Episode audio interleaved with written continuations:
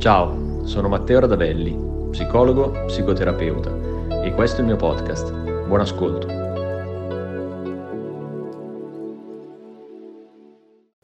Quali sono le cose che vorrei dire ad alcuni miei pazienti ma che non posso dire per il codice deontologico ed il codice etico che regolamentano la mia professione. Questa è una domanda mm, che è emersa qualche giorno fa in una conversazione con un amico che eh, mi ha detto io ti conosco come Matteo, mentre mh, mm, i tuoi pazienti ti conoscono come dottor Radavelli, come terapeuta, però ci saranno sicuramente delle cose che come Matteo eh, vorresti dire o vorresti fare all'interno della stanza di terapia, ma che non dici o non fai proprio perché eh, sei sottoposto, come è giusto che sia, ad un codice etico ed ad un codice deontologico psicologico? È una domanda carina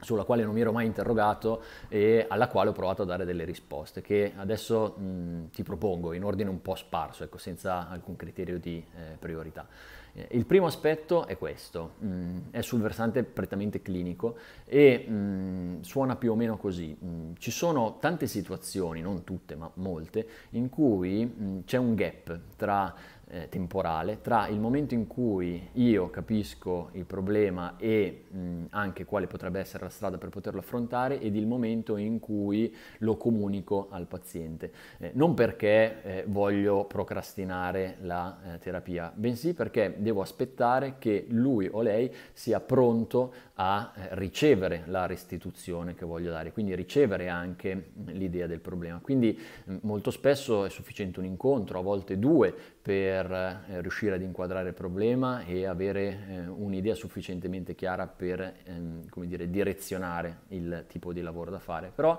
molte volte altri uno o due incontri sono proprio utilizzati per eh, rendere il paziente capace di poter ascoltare la restituzione che devo dare. Quindi c'è questa latenza, c'è questo tempo tra la comprensione e la messa in atto dell'intervento, la condivisione con il paziente dell'intervento proprio perché mh, ci vuole anche che il paziente a sua volta eh, sviluppi eh, gli strumenti e le strategie eh, necessarie per poter comprendere ciò che vado a dire e quindi poi agire nella direzione di un miglioramento.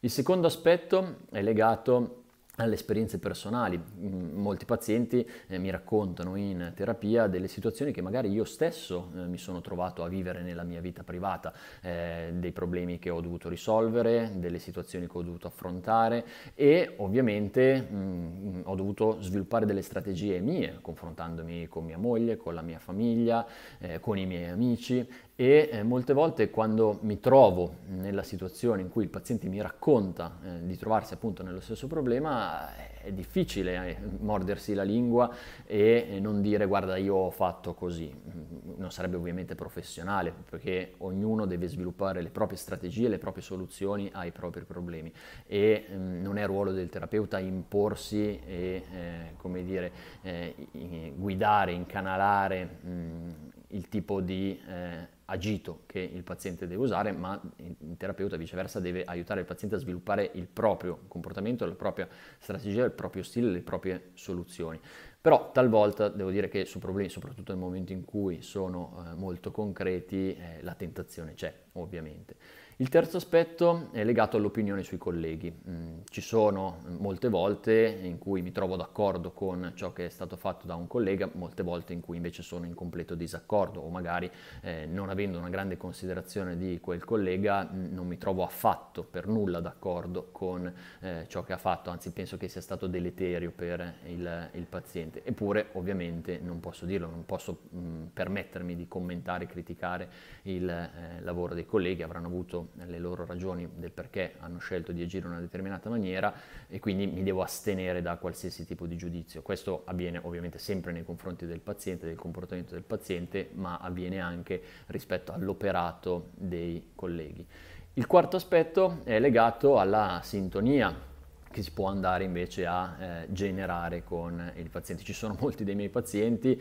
con i quali penso che mi troverei particolarmente bene in una relazione amicale, ad esempio con una cena, ad esempio facendoci una passeggiata o andare eh, con loro a bere una, una, birra al bar, perché mm, è inevitabile, sono una persona e mi rendo conto di avere parecchi punti in comune, una certa affinità con eh, alcuni di loro anche questo ovviamente esula dalla pratica professionale e eh, non è mh, mm, mai fatto, n- non è mai successo ovviamente, eh, però mh, mm, è innegabile che eh, nello sviluppare una relazione, nel lavorare con una persona, eh, ci si può rendere conto che con una persona, con un paziente ci si trova in particolare sintonia, mentre con altri eh, magari meno. Questi sono solo quattro aspetti che eh, sono legati appunto a quali possono essere i vincoli deontologici ed etici eh, rispetto alla pratica professionale e a cosa mh, magari eh, io devo far fronte nel momento in cui lavoro con un paziente come terapeuta, altri colleghi magari dovranno far fronte ad altre cose. Questi sono eh, i più importanti, quelli che eh, mi sono venuti eh, in mente di primo acchito e quindi evidentemente che hanno per me anche un ruolo maggiore. Però mh, è stata una domanda carina che mi è stata fatta appunto da questo mio amico e eh, ho voluto condividerla con te.